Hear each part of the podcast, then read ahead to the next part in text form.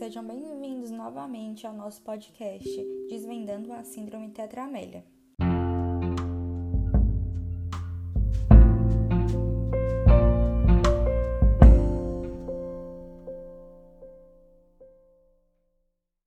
Hoje nós temos a honra de convidar o Dr. José Neiva, médico do trabalho, que dará mais explanações acerca dessa síndrome.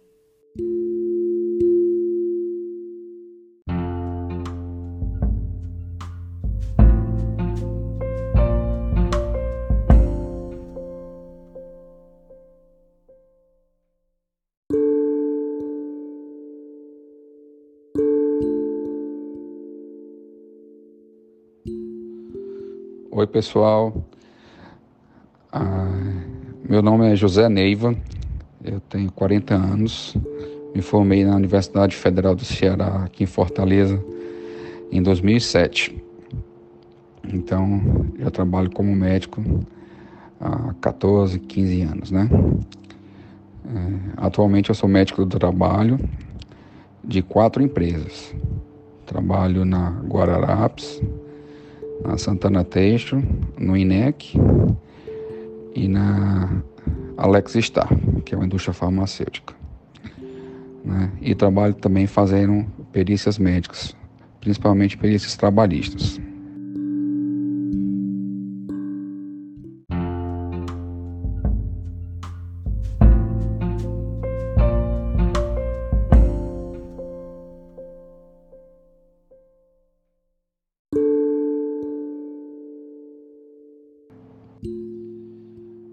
As anomalias dos membros variam muito e se apresentam como uma ausência completa de um membro, que significa amelia, ou uma ausência parcial do membro, que significa meromelia.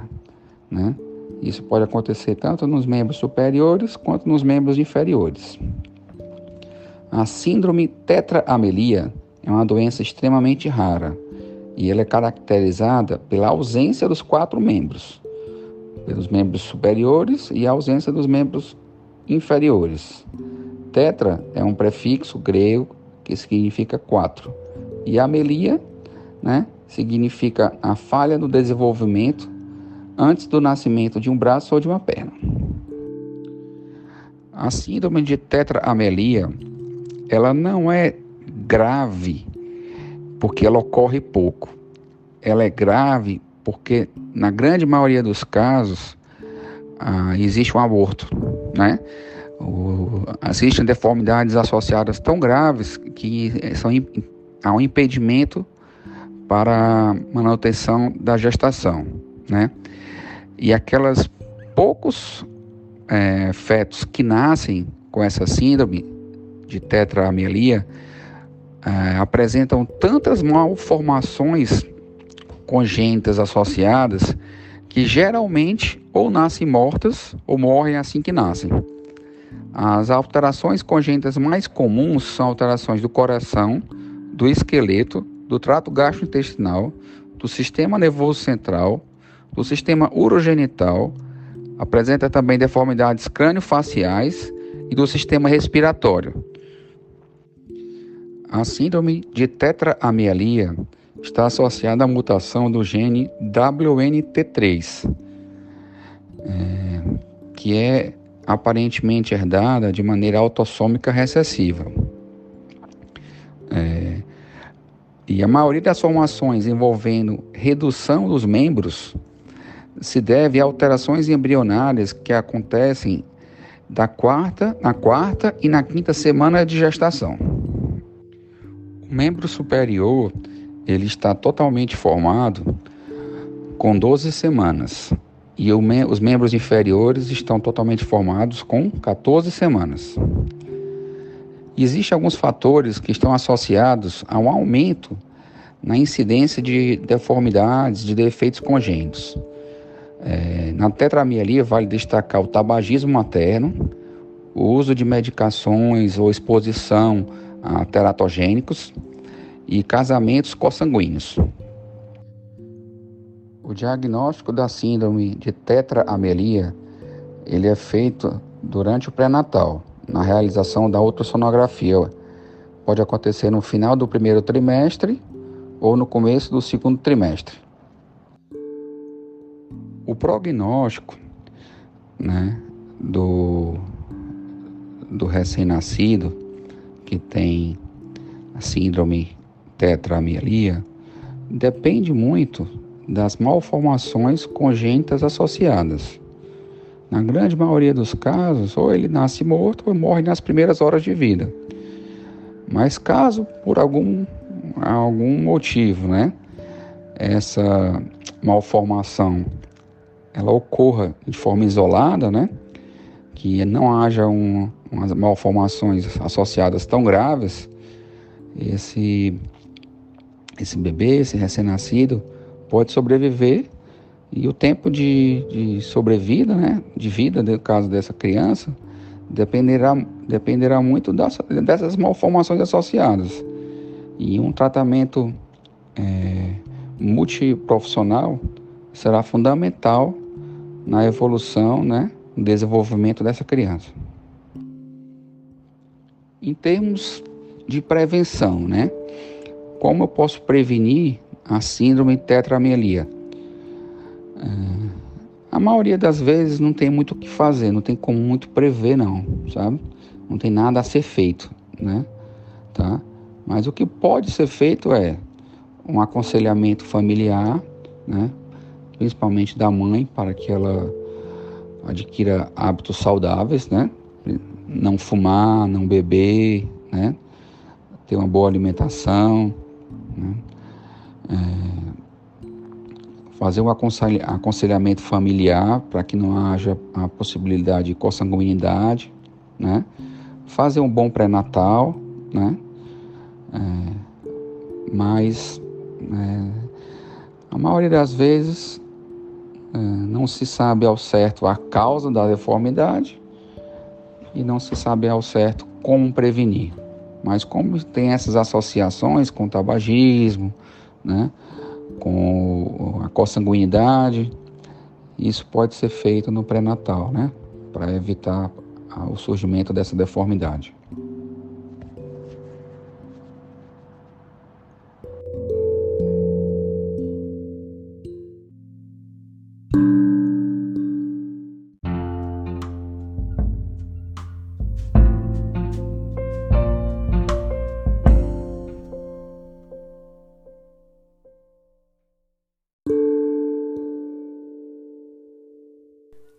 Gostaríamos de agradecer a fala do Dr. José Neiva, que sem dúvidas agregou muito conhecimento nessa jornada em que estamos desvendando a síndrome de tetramelia.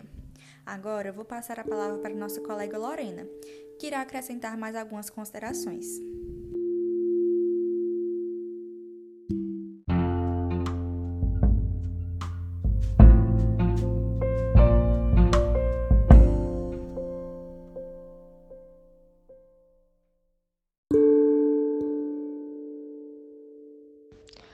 Oi, gente, eu me chamo Lorena e eu vou falar um pouquinho sobre o Nick Fujiki. O Nick, ele nasceu com uma síndrome de Amélia, que ele não possui os quatro membros. O Nick tem uma história de vida que muitos chegaram para ele e disseram que ele não ia conseguir, que talvez ele passasse a vida toda em cima de uma cama, mas ele fez diferente. Ele foi atrás, de levar a vida dele de uma maneira mais leve, uma maneira mais esportiva. Ele se superou e hoje ele tem uma história enriquecedora sobre tudo isso, na questão da superação, na questão de ir atrás dos seus sonhos. O Nick hoje tem uma família incrível, tem uma esposa, dois filhos, viaja o mundo inteiro dando palestras, ajudando as pessoas a superarem seus problemas, suas dificuldades, incentivando. E é muito lindo de se ver a história dele realmente.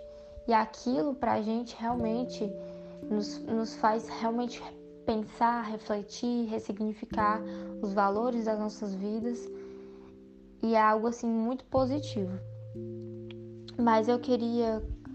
É colocar em pauta uma questão de que nem sempre o Nick foi tão respeitado, reconhecido como ele é hoje.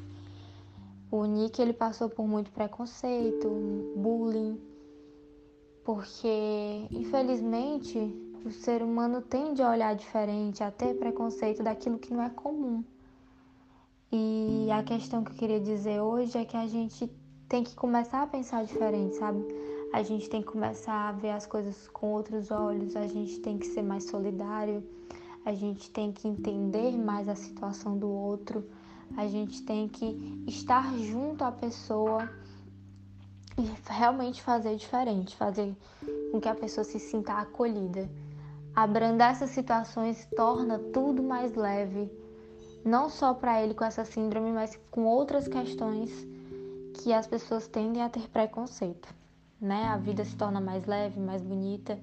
E é isso que o Nick tem ensinado pra gente. Tem nos ensinado a superar, a ver as coisas de uma maneira mais leve, a ressignificar os nossos valores e princípios. E eu queria muito que, que todo mundo pudesse, né? Quem tiver disponibilidade, pudesse assistir vídeos e ver um pouquinho do trabalho dele, da história de vida dele, porque realmente é algo muito lindo de se ver. Então é isso, gente.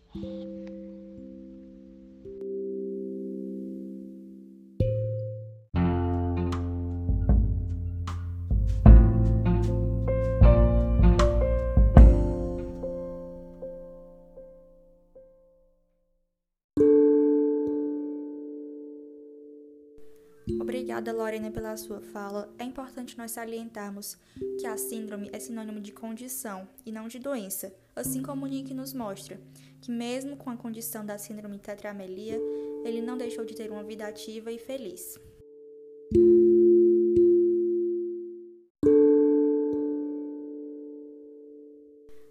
Gostaríamos de agradecer a todos pela atenção. Esperamos ter contribuído positivamente agregando ainda mais conhecimento a cada um.